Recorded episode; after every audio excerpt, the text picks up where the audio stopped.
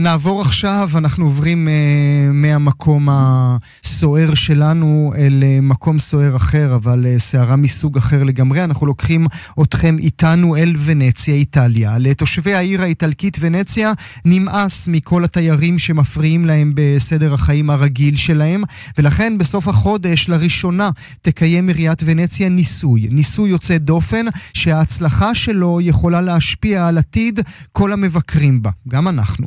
בניסוי, העיר תחולק פשוט לשניים, חלק למבקרים וחלק לתיירים. אזורי התיירות, כיכר סן מרקו וגשר ריאלטו, יתוחמו לתיירים בלבד, שאר חלקי העיר לתושבי המקום. אז מה קורה כשעיר מתפוצצת בתיירים?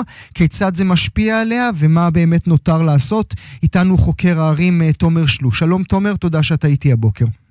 תודה שהזמנתם אותי. אז אנחנו מדברים על עלייה וקוץ בה. מצד אחד כל עיר רוצה אה, שיגיעו תיירים ויכניסו כספים אל העיר עצמה, אבל uh, תושבי העיר ונציה נמאס להם כבר שהם לא מצליחים אפילו ללכת ברחובות העיר הצרה הזאת. נכון, ההתנהגות של ונציה היא אומנם מאוד מפתיעה אותנו, אבל אפשר להבין אותה כשמדובר בכל כך הרבה תיירים. העניין המשמעותי יותר, או השאלה הרחבה יותר של הניסוי הזה, הוא בעצם למי העיר שייכת. האם ונציה שייכת לתושבים שלה, שאז יש להם גם זכות להגיד חבר'ה די, זה הבית שלנו, אנחנו לא יכולים להכיל כל כך הרבה אנשים, או שהיא שייכת לכל העולם. האם לעיר שגם יש לה חשיבות היסטורית, תרבותית, כלל עולמית, האם יש לה זכות לסגור את עצמה מפני תיירות נכנסת?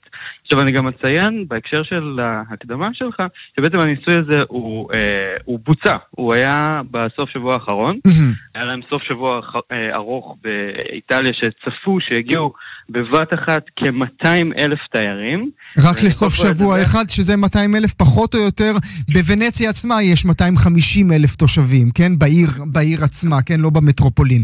אה, אז זה בערך פחות או יותר, פחות או יותר אה, אה, אותו מספר של תושבים שגרים שם. אז קצת על הנתונים, בעצם ונציה הרחבה יותר, יש בה בערך 250 אלף אנשים, אבל בעצם בעיר ההיסטורית עצמה, מה שאנחנו מכירים, כשאנחנו חושבים על ונציה, על התעלות ועל הגונדולות, יש שם פחות מ-60 אלף איש. זאת אומרת, דמיינו שאתם גרים בעיר, שלידכם יש עוד שלושה ארבעה תיירים. זה, זה המצב הנתון בוונציה. אתה יודע גם... על כל אדם, אתה מתכוון על כל תושב עוד ארבעה תיירים. בדיוק. עכשיו, כשדיברו איתנו בעבר על ונסיה בתור uh, העיר עם התעלות מים האלה ועל מה הסכנה שאולי נשקפת לה, דיברו על העלייה של מי הים. דיברו על שקיעתה של כן. ונסיה בתוך מים. מסתבר שהיא הרבה יותר שוקעת בתיירים. עכשיו, דמיינו, אם אנחנו רוצים להשוות את זה לישראל, עיר כמו גבעתיים, זה סדר גודל של 50-60 אלף אנשים, רק שגבעתיים לא צריכה להתמודד עם תיירות בסדר גודל של מה שכל מדינת ישראל מקבלת בשנה, כפול שבע. זה המצב החמור שוונציה הגיעה אליו. היא בעצם קורבן של ההצלחה של עצמה. מה שאירוני פה זה גם שהיא בעצם, במידה מסוימת, יצרה את התיירות. אנחנו מכירים את מגלי הארצות, מרקו פולו, הסוחר הוונציאני, לפני 700 שנה הוא יצא לטור ארצות רחוקות, אחר כך חזר לוונציה וכתב את ספר המסעות שלו.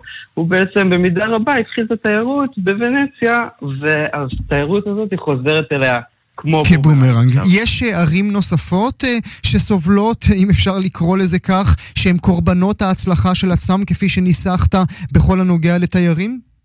כן, אנחנו רואים את זה הרבה באירופה, זו בעצם תופעה מאוד אירופאית.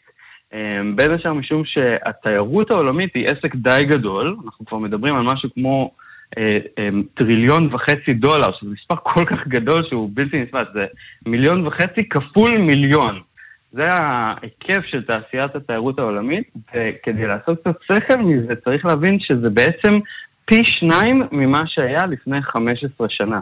כלומר, תעשיית התיירות מתפוצצת בשנים האחרונות מכל מיני סיבות, אנחנו יכולים לראות את זה בגלל כל מיני שיפורים טכנולוגיים, בגלל טיסות לואו-קוסט, בגלל הרבה מאוד דברים שקורים בתיירות בכלל, ואנחנו רואים את זה בהרבה מאוד ערים. אני אספר לך לדוגמה על אמסטרדם.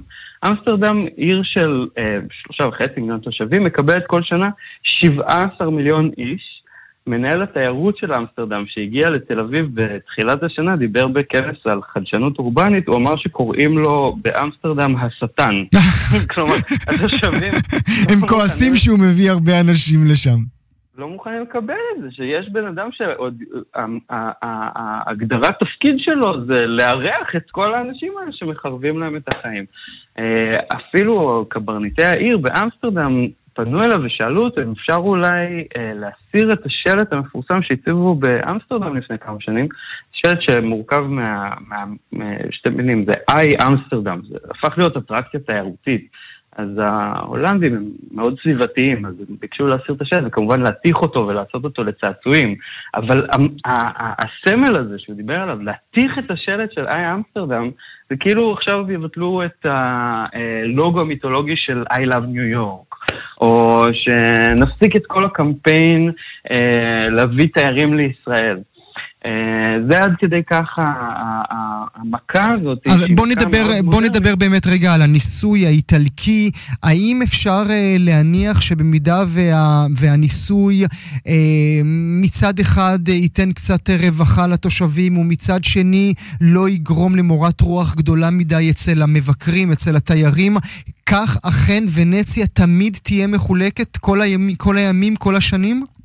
אז זו שאלה טובה, כי הניסוי הזה שהתחיל בסוף שבוע האחרון, בעצם אנחנו יכולים כבר עכשיו להגיד מה, מה קרה איתו. אחד הדברים שקרו, בגלל החשיפה התקשורתית הרבה שהוא קיבל, הגיעו פחות תיירים ממה שציפו.